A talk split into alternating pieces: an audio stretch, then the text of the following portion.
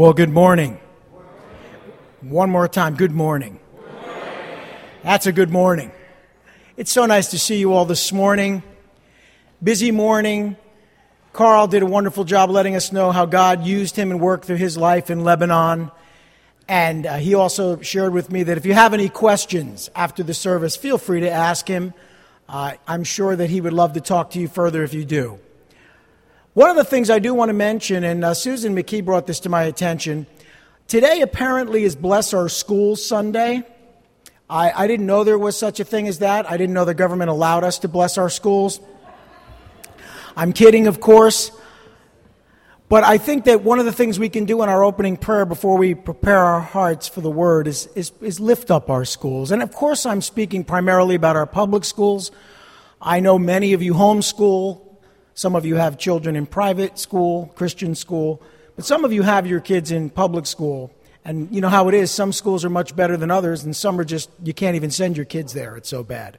So, what we want to do right now as we open our service and get our hearts prepared for the word is just lift up our schools.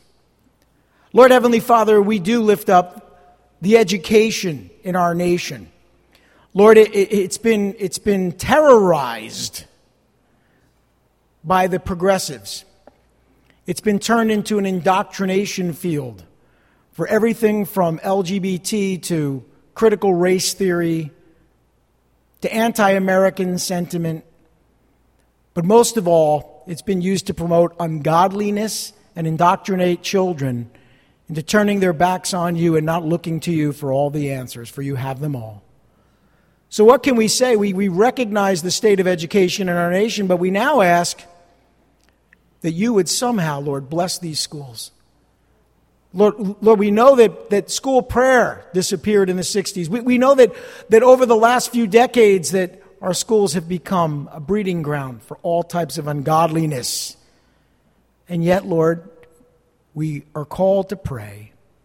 So we certainly pray for our schools. We pray that you would bless them. Bless all of our children who are in public school. Bless all of our children, Lord. And we ask now, as we prepare our hearts to receive your word, that you would once again speak to our hearts, encourage us, challenge us, if necessary, that we might fulfill your plan and your will for our lives. We ask these things in Jesus' name. Amen. This morning we find ourselves in chapter 13 of the book of Acts. And in chapter 13, the thing that happens here is we, we enter what is the third and final section of the book of Acts. For Jesus told us in Acts chapter 1 verse 8 that the Holy Spirit would come upon his disciples, that they would be witnesses in Jerusalem. And so we saw for the first few chapters, the disciples and the apostles became witnesses in Jerusalem. But then, as the persecution came in chapter 8, we, we saw them become witnesses, as Jesus said, in Judea and Samaria, which are the areas outside Jerusalem and Israel. And they did. Not necessarily by choice in many cases, but they did become witnesses, and we saw that, and we went through that. And they made it as far as Antioch. But now we find ourselves in chapter 13, where we are now going to see that God, the Lord, called his disciples and apostles to be witnesses to the ends of the earth to the ends of the earth. Well, what's nice about that is that includes us. That includes everywhere. There is nowhere not included in the ends of the earth, with the exception of where this thing started in Jerusalem, Judea, and Samaria. Anywhere and everywhere is included in Christ's mandate and command to bring the gospel and be witnesses to the ends of the earth. There is simply no place on earth that is not included. And I would go so far as to say the, the, the most important places that are included in the ends of the earth are those places where the gospel has not gone yet, or is restricted in some way, shape, or form, or there's persecution, outright and open persecution of Christianity and Christians who practice Christianity. So I would say to you, as we begin this next section of the book of Acts, that one of the things that's going to be clear, and I can promise you, is that the Lord is going to challenge you to go to the ends of the earth. Carl did a great job of sharing his heart. And I've been on many missions trips, and I can tell you that's exactly how you feel, how Carl shared the reluctance and the, the desire not to go is very human. It is very real. It is very normal. And yet, when the Holy Spirit leads us to go, we go. Amen? So that's what we're going to see. In these first few verses, and we're only going to look at just the beginning of this as we set the stage in the first three verses of chapter 13 for Paul's first missionary journey along with Barnabas. As we set the stage, what we're actually going to see is that this wasn't anyone's idea. This was God's leading and calling. And there are things that will lead you to follow God's calling in your life.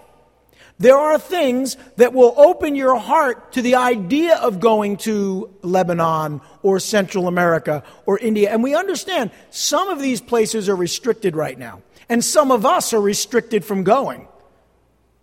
You know, I mean, it's, it's just, it's hard. I mean, I would love to travel right now, but it's very challenging to travel, and some places simply aren't open to us traveling there. So, regardless of that, we need to have an attitude of going to the ends of the earth. And in order to have that attitude, there are certain things that must be in place in your life, or I can promise you, God won't even bother calling you. That sounds pretty harsh, doesn't it? But why would God call you if your heart is not open? Why would God call you if you've already made up your mind that you're not going? I mean, he might call you, but you're closed to hearing the voice of the Lord. I, it's interesting. Uh, people have often said to me, they've actually asked me this question How do I, I, I, how do I know God is speaking to me? I don't know if I can hear the voice of the Lord. Does God speak to us today? And I would say definitively, God is constantly speaking to us today. Are we listening? The only question is, are you listening? So, as we get into this section, I want to read the three verses. I want to go back over, and then I want to end with a challenge that I believe will help us to see that there is room for growth in each and every one of our lives, even if you've been a part time missionary, a full time missionary, or are a full time missionary today. There is room in our hearts to be submitted to God. So, let's look at what we're going to study today. We read in chapter 13, verse 1. In the church at Antioch, there were prophets and teachers Barnabas, Simeon, called Niger, Lucius of Cyrene, Manaen, who had been brought up with Herod the Tetrarch, and Saul. And while they were worshiping the Lord and fasting, the Holy Spirit said, Set apart for me Barnabas and Saul for the work to which I have called them. So after they had fasted and prayed, they placed their hands on them and sent them off. This is the beginning of missions in the church. Now, I know what you're thinking. Well, wait a minute. There were missionaries who had gone to Caesarea and, and Joppa and Lydda, and Peter had certainly traveled. Philip had. Saul had been in Damascus. Yes, it's true. And they even made it to Antioch, which was in Syria. But this is the beginning of a move in the church that will change the church forever. The focus now is no longer inward, it becomes outward, and it needs to remain outward, and for us as well. It is so easy, brothers and sisters, to sort of cling together and have a little enclave and, you know, stay within our own little circle. It is very easy. In fact, it's enjoyable. And yet, as we've seen, God is always calling us out, calling us forward. So Barnabas and Saul were called to preach the gospel of Jesus Christ and to do so among the Gentiles. Now, the church at Antioch was led by a leadership team, and this leadership team included several prophets and teachers. And I want to talk about the individuals, but before we get there, let me, let me explain, let me define for you that prophets or prophetesses are men or women who are inspired by God to speak His word through revelation. That is, what they're speaking is a revelation of God's will and His Word. They're God's spokesmen. They reveal His will through His Word. They share with us the things that God wants from us. Now, do we have prophets today? Yes, I believe we do. I do. When he, anytime that God speaks to a man or a woman, I believe that's the gift of prophecy. But in the early church, there were these prophets who had sort of an office and a title, the way that pastors and evangelists do today, or missionaries. They were called to speak God's word, and this was especially important because at this time the New Testament was being written. Much of it hadn't even been written yet. Most of it had not been written at all. Some of it had been put down, but most people didn't even know what God's will was. And so you had prophets, and much of what they shared was then recorded for us and is contained in the New Testament. But understand something no prophet today or at any time would have ever contradicted the Word of God. So there's nothing in the New Testament that contradicts the Old Testament. And there's nothing that a prophet could or should say today that would contradict either the Old or New Testament. So we know that if a prophet comes up and says, Well, God didn't say that, and he did in his word, then that's a false prophet. We don't pay attention to that. We ignore that. We reject that. But then there were pastors or teachers. Now, let, us make this clear. Pastor, teacher is sort of the same thing. There's a slight difference because all pastors really need to be teachers for the most part, but not all teachers are necessarily pastors. But there are pastor teachers, and we see here the teachers are mentioned because they were inspired by God to teach and instruct people in His Word. Now, at this time, the teachers were teaching the Old Covenant, the Old Testament, but they were teaching it through the revelation of the prophets and through Jesus' own teaching and the apostles who received their teaching from Jesus. So they would open up Isaiah, as we've seen before, or the prophet Joel, or Ezekiel, or Daniel, and they would teach the Word of God the way we study the Old Covenant today through the eyes of the New Covenant. And so we do that today. And they were doing that then. So that's what these teachers did. In order to have been a teacher, you had to know the Word of God. That wasn't necessarily true of a prophet, though I'm sure most of the prophets knew the Word of God. But it was definitely true for teachers. But I want to point out that when you're instructing someone in any discipline, or if you're instructing someone in the church or a Sunday school teacher, it is so important that you not just look at your role as a teacher, but also as a shepherd, as a pastor. There are parents who teach their children. There are parents that instruct their children. But I guarantee every single parent here today will tell you that that is only part of their responsibility. The greater part of their responsibility is shepherding their children, pastoring their household, both men and women, as they care for their children, as they instruct them. And I would say to you that of all the things that I do as a pastor teacher, teaching is by far the easiest thing that I do. Especially now, I've been doing this for 35 years.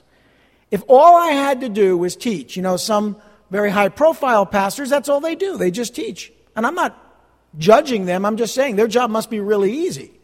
Because they don't have to deal with the shepherding of people, they have other people to do that. And to be fair, as we get older, I'm not quite there yet, but as we get older, it becomes harder and more difficult to pastor at a very high level. So there may be some pastoring going on, but what tends to happen is pastors do a little bit more teaching in their senior years than pastoring. When you're younger, you tend to do a little bit more pastoring than teaching.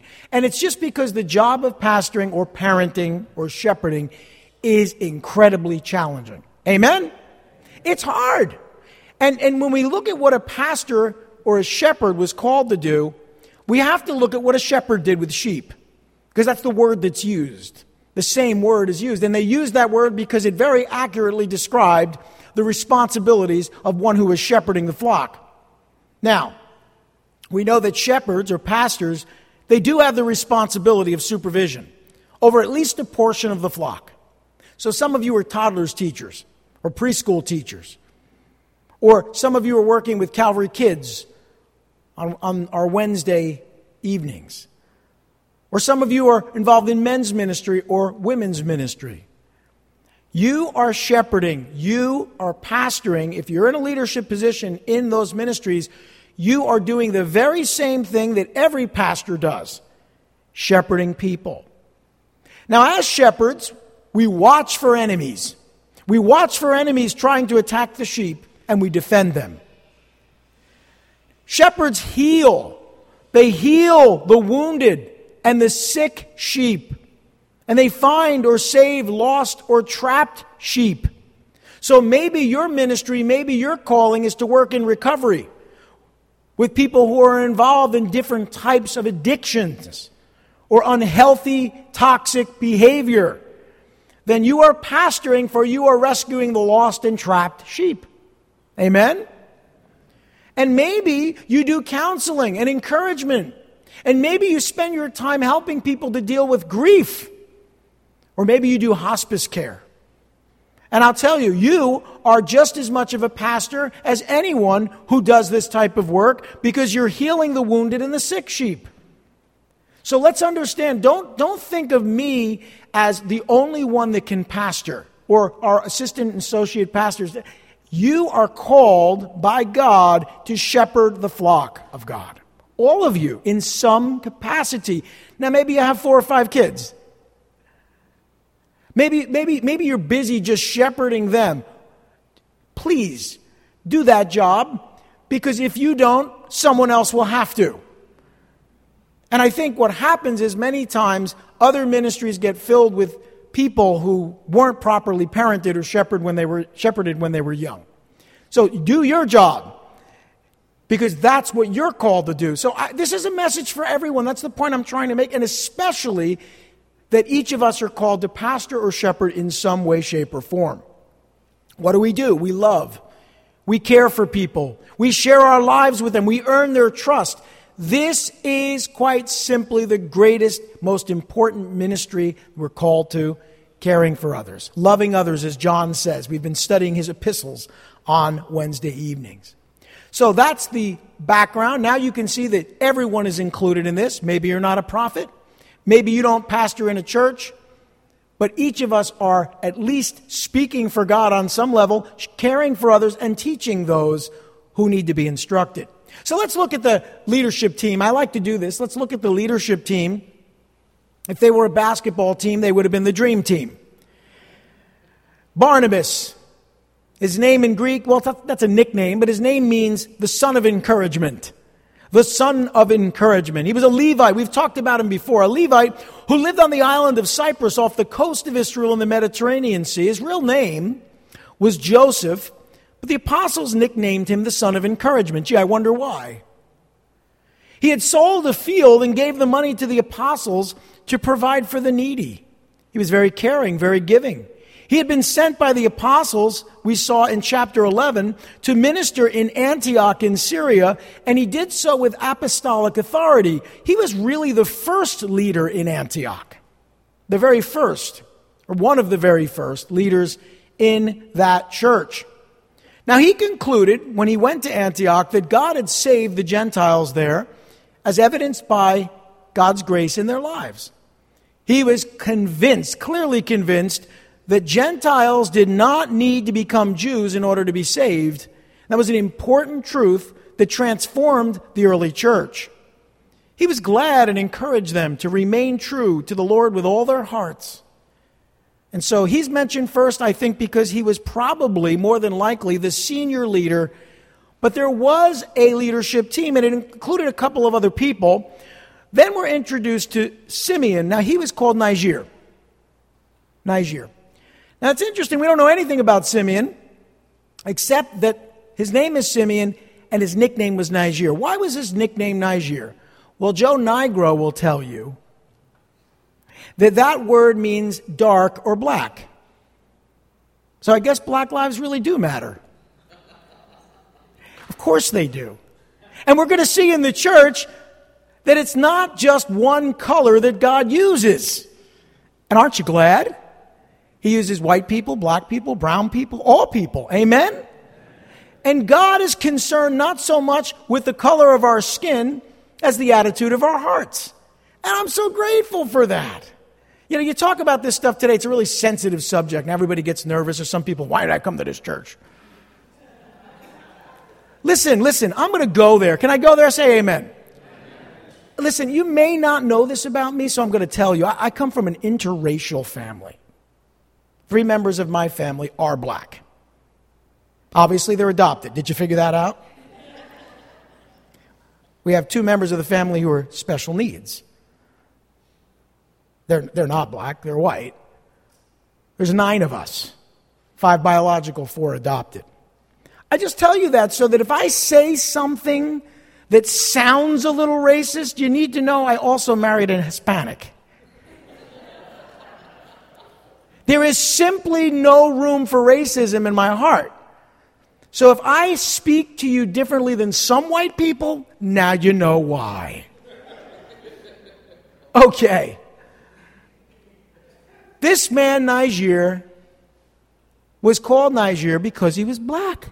So he's probably from Africa, somewhere in Africa, and that's great. But the next guy that's mentioned is Lucius, and he's from Cyrene, and you know what Lucius means? White. So they got a black guy and a white guy on the same leadership team. What? Yeah. They were a diverse group. Lucius of Cyrene. Now, this is interesting because Cyrene, well, this man, Lucius, must have been one of the disciples from Cyrene that we talked about in chapter 11, verse 20. He had preached uh, these, those individuals from Cyrene had preached the gospel to Greeks in Antioch. They, they were like the ones that helped plant the church, and then Barnabas came in as the apostolic authority. But these are the individuals, I'm guessing Simeon and Lucius, or Niger and Lucius, uh, they were the ones that actually planted the church, or at least among those who did. Now, Cyrene was a city in Upper Libya near modern day Tripoli in northern Africa. You know what's interesting? We tend to nickname people based on two things who they are, what they look like, and whether they stand out among the people they're with. You agree with that statement? Right? I mean, if everybody's happy and you're the grumpy one, you're getting the grumpy or grouchy nickname. Cranky. They're going to call you cranky pants. So it's partially who you are and then partially who you're around. So I have to believe that Lucius must have spent some time with black people because they called them white. And I got to believe that Niger spent some time with white people because they called them black. Is that bad? I, I don't think so. I don't think they had a problem with racism in the early church. But they could acknowledge and accept one another for who they are, work together, and get past it. Why can't we get past it? Well, the media won't let us. Don't listen to that nonsense. We, we've gotten past this. Can I hear an amen? We're way past this. But the media and the world wants you to think that we're at each other's throats. I look around, glad to see some shades here, color shades, from white to dark, and isn't it great? Isn't that wonderful? So I don't know how white this guy was, but that's what they called him. Now, they had heard that the Gentiles had received the word of God in Caesarea, and what did they do? They left where they were and they came to this place because they wanted to be used by God. And we know from chapter 11, verse 21, that the Spirit empowered them and a great number of Gentiles put their faith in Jesus Christ. So let's say that Simeon and Lucius, these individuals came there, the Spirit led them, they planted the church in Antioch. Barnabas was sent by the apostles. We know this to be true. He came in and led the church with the help of these two individuals, and there's three of the five. Then we're introduced to a man by the name of Manaen. And we're told, by the way, his name actually means comforter or leader. So I assume that that's probably some type of nickname as well. The church liked nicknames. Actually, that culture likes nicknames. And I can tell you, I'm Italian, we love nicknames. I won't even tell you what my nickname was growing up. Now you're all going to be like, oh, Mr. Tim, what was your nickname? I'm not going to tell you. A few select individuals know, and they're sworn to secrecy with a blood oath. The omerta, the mafia's silence vow. So I can tell you, you know, I got used to having a couple different names growing up. My grandmother called me one thing, this person called me another, my cousin called me something else, and that's just the way it was. Well, Manaen was a leader, and he was the childhood friend or foster brother of Herod Antipas. What? Yeah. He was the foster brother. I mean, he grew up in the home of Herod. Now, this is Herod Antipas, who was the tetrarch of Galilee during Jesus' ministry, the one that Jesus appeared before. This isn't King Herod Agrippa, who we talked about last week. It's a different Herod. There were a lot of them, but this is the one that Jesus called the fox. He said, Herod, that fox. You know, this is the guy who was in charge when Jesus was ministering in Israel. So, wow, yeah, so you got somebody on the inside, and then you're introduced to Saul. And Saul couldn't be any more outside at this point because remember, he was a Pharisee, and the Pharisees, they despised collaborators. They didn't like Roman collaborators, they didn't like Romans. Now, now Saul's not like that anymore. But I want you to see that, that God was bringing together a very diverse group of people. They looked different, they were from different places. They had different thoughts, different beliefs. I, I don't know if this is true, but it's, uh, it might, might have even been true that one of them was vaccinated and one of them wasn't. I'm being silly. The point is, there were different opinions, there were differences of thought and culture and background. And rather than being divided by those things, those very diverse things brought them together. In their common purposes, the Spirit led them to reach the world for Christ. I need an amen. amen. So, Saul, I'm going to give you a, a, a robust recap of the life of Saul because some of you have been with us, some of you are visiting, and we're going to get into now, starting in this chapter, we're going to talk about Saul quite a bit. So I'm going to give you a review of what we know about Saul, and so you can really understand this guy was pretty radical. I actually believe early on in his ministry, he got in a lot of trouble, a lot of trouble because he didn't use enough tact and diplomacy. I, I actually believe that. I don't know if it's true. It seems to be true. And then later on, you'll see he goes to certain places after he's learned these hard lessons, and he seems to get along a little bit better with people. I have a feeling this guy was a bit much early on. I think it's fair to say that at least. So here's Paul who's at this time still called Saul. And you need to know that Saul means desire, but Paul means little. Guess what? We do know this, right? That shorter people are more spiritual. We know that? Right? Okay, well, that is a false prophecy. I'm just being silly. No, no, Paul was little. He wasn't big. He was kind of small. And so what did they call him? Shorty or little. He was Paul. But that na- nickname isn't mentioned here just yet. We'll get to that in the, in the next section of, uh, this chapter, in chapter 13, verse 9. But right now, he's still Saul. He was a Hebraic Jew. He was from a Grecian city, which meant he was sort of bicultural. He, he had both cultures, uh, an experience in both cultures. He was from the Grecian city of Tarsus, brought up in Jerusalem, trained in Jerusalem, but from a Grecian city. He had been thoroughly trained in the law under Gamaliel beginning at the age of 14. One of the greatest intellects of all time he was incredibly well educated and extremely bright. Have you ever noticed that people like that can be difficult to deal with sometimes? Well, he had witnessed the stoning of Stephen. He had heard every word that Stephen spoke. He still rejected Jesus as Messiah. He even approved of the crowd's decision to stone Stephen to death. He had become the defender of Judaism and the destroyer of the early church. He literally broke into Jewish homes and imprisoned those Jews that had become Christians. This is what we're talking about. It's a difficult person. At least he came from a very challenging background.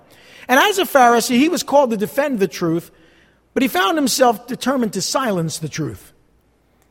He even obtained letters from the high priest to arrest Christians in Damascus, we learned in chapter 9. He wanted to arrest Jews who had become disciples of Jesus. He wanted to bring them to Jerusalem, perhaps to imprison them or even put them to death. He was willing to uh, arrest anyone, men, women, who were disciples of Jesus. He wouldn't settle for anything less than destroying this perceived threat to Judaism. He also ambitiously desired, notice desired, his name means desire. He desired to gain a zealous and pious reputation for himself in Jerusalem. He was very political in that regard. He is what you might call an extreme conservative in this culture, whereas Manaen, who we spoke about, not so much. So he was confronted by the Lord. We read about this and studied this in chapter 9. As he traveled to Damascus, he saw a light from heaven that flashed around him as he came near to the city. He heard a voice from heaven that asked, Saul, Saul, why do you persecute me? He was blinded for three days and unable to eat or drink anything until the Lord healed him. He then began to preach in the synagogues of Damascus that Jesus is the Son of God. This man, you know, you got to give him credit. He was extreme, But whatever he believed, he was willing to go all in. So he stayed for many days preaching the gospel until the Jews decided to kill him. That was the only way they thought they could shut him up. But he escaped at night by being lowered over the city wall. And then he spent several years in Arabia and then later returned to Damascus. He then returned to Jerusalem three years after he was converted by the Lord Jesus Christ. And this is interesting. It's been three years since anyone's really dealt with Saul. And yet his reputation was so bad that he tried unsuccessfully to join the disciples at the church in Jerusalem.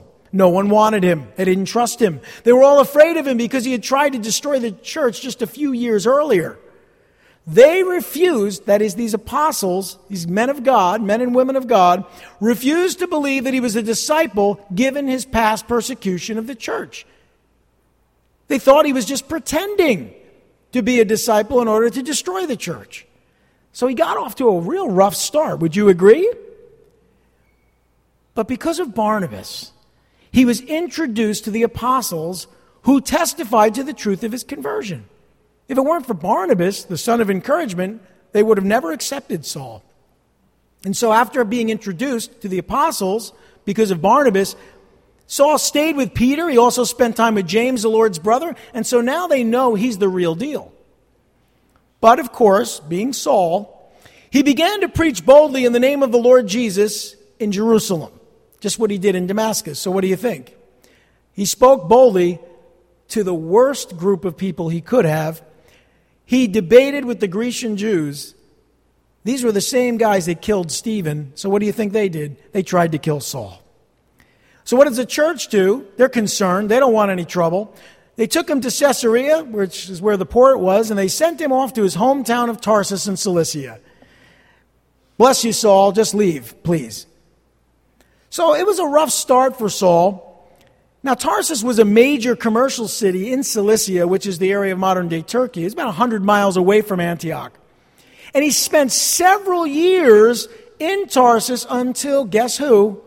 Barnabas reconnected with him in about 42 AD. Saul was ministering in the province of Cilicia when his friend Barnabas found him. Barnabas brought him to the first Christian church in Antioch to minister there. It was called the Christian church because Christ in Greek is Messiah or anointed one. This was a Greek church. They called them Christians. And they spent a whole year teaching great numbers of people in Antioch. And I would suggest to you that during that year, Saul learned a few things from his friend Barnabas. Would you agree? You know, when you minister with others, you learn from them. And Barnabas was a completely different type of person. He's the kind of guy that when he entered the room, he encouraged everybody. Saul, on the other hand, was the kind of guy that at the end of the conversation, you either loved him or you tried to kill him. That's just the way they were. So they made a good team, spent a whole year together, and then he and Barnabas were later chosen to deliver the gifts, the financial gifts from the church in Antioch to Jerusalem that they might prepare for the famine. In fact, we saw this last week. They were uh, in Jerusalem during Herod's execution of James and his imprisonment of Peter. And then they returned to the church in Antioch after the death of Herod in 44 AD. So here we are in 44 AD, and God is about to do a mighty work to the ends of the earth. You've got these five very strong leaders, church planters, more than likely some prophets, definitely teachers. The dream team, five of them, working together, great numbers of people, and then something changes, something happens. And this is what we want to close with. This is what we want to consider. Because we read it, I'll read it again in verse 2. While they were worshiping the Lord and fasting, the Holy Spirit said, Set apart for me Barnabas and Saul for the work to which I have called them. So after they had fasted and prayed, they placed their hands on them and sent them off. This was the first call of the Holy Spirit to full time missions. And this is a wonderful moment, and I think it's apropos given that Carl shared his missions update. That I really believe the Lord is challenging all of us, but certainly some of us, to consider going in the power of the Spirit to the ends of the earth. I've already told you the ends of the earth is anywhere where you can preach Christ at this point. It doesn't have to be China, which happens to be, you know, the opposite side of the globe. It doesn't have to be a jungle in um, Papua New Guinea. It doesn't have to be, it can be across the street. It can be at a back to school night. It can be anywhere in your life you have the opportunity to minister. Now, the Holy Spirit spoke to all the church leaders as they were doing what? As they were worshiping the Lord together and fasting. Why is that important? They were worshiping the Lord together and fasting. I think that's the key to why the Holy Spirit was able to speak to them, or more importantly, why they were able to hear his voice. They were worshiping the Lord and fasting. The Lord had called all five of these men to lead the church in Antioch as a leadership team, and they're all known by nicknames that describe their appearance and their character. They were men who were led by the Spirit and submitted to the Lord in worship. One of the things you'll see is people who don't like each other won't worship together. Think about it.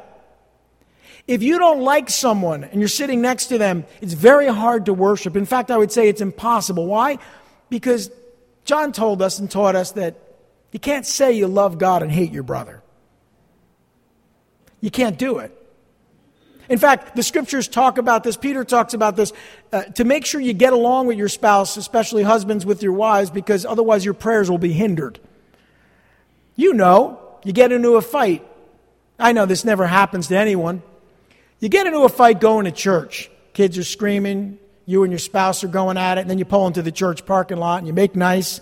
But then you sit down to worship and it just doesn't happen, does it? Until you turn to your spouse and say, honey, I'm sorry. And then all of a sudden, your prayers aren't hindered anymore. Your worship is free. Listen, if you have a hatred in your heart towards someone, whether it's a family member, a spouse, your children, or just someone that you know, a friend or coworker, you're not going to be able to worship. So, what I do know is that these five individuals actually loved each other, cared for each other, they were able to worship together. I would say that's the greatest show of unity anyone can make to worship together. Now, I'm going to go there again. You ready? Could this explain why there are so many segregated churches in our culture? Why is the church so segregated? I've got to believe it's because certain groups of people either don't trust or love other groups of people. It is the enemy. But people give their hearts over to it. So you have hatred in your heart, and, you, and, and you're a person of color, and you walk into a white church, you, you leave if you have hatred in your heart. Or vice versa. You're, you're, you're, a lighter shade, and you walk into a place that's Hispanic or, or Filipino, and, and you don't fit in, and you look around, and you think, oh, I got to find another church. There's something wrong. Now, of course, if they're speaking a language you don't understand and they don't have translation, maybe I get why you might find another church to go to. But apart from that, please understand that if there's something that prevents you from worshiping with someone who's different than you, examine your heart. Now, I, I know, I look around, this is not a problem here at Calvary Chapel. And so I, I'm preaching to the choir. But understand that if that's how you think, if that's how you feel, and you can't, I just can't worship in that church, it might be you. You might need to change. Your heart might need to change. They did not have this problem. They were united. That's the first thing you have to do. You have to understand that if you're going to hear from God, you have to be united with your brothers and sisters. There's no room for division. The second thing, notice they were submitted to the Lord in worship. They were submitted to the Lord. How do I know that? They were fasting. Ain't nobody going to fast unless you're submitted to the Lord. Can I be honest? I don't like fasting. I don't even know why they call it fasting. It should be like slowing. fasting.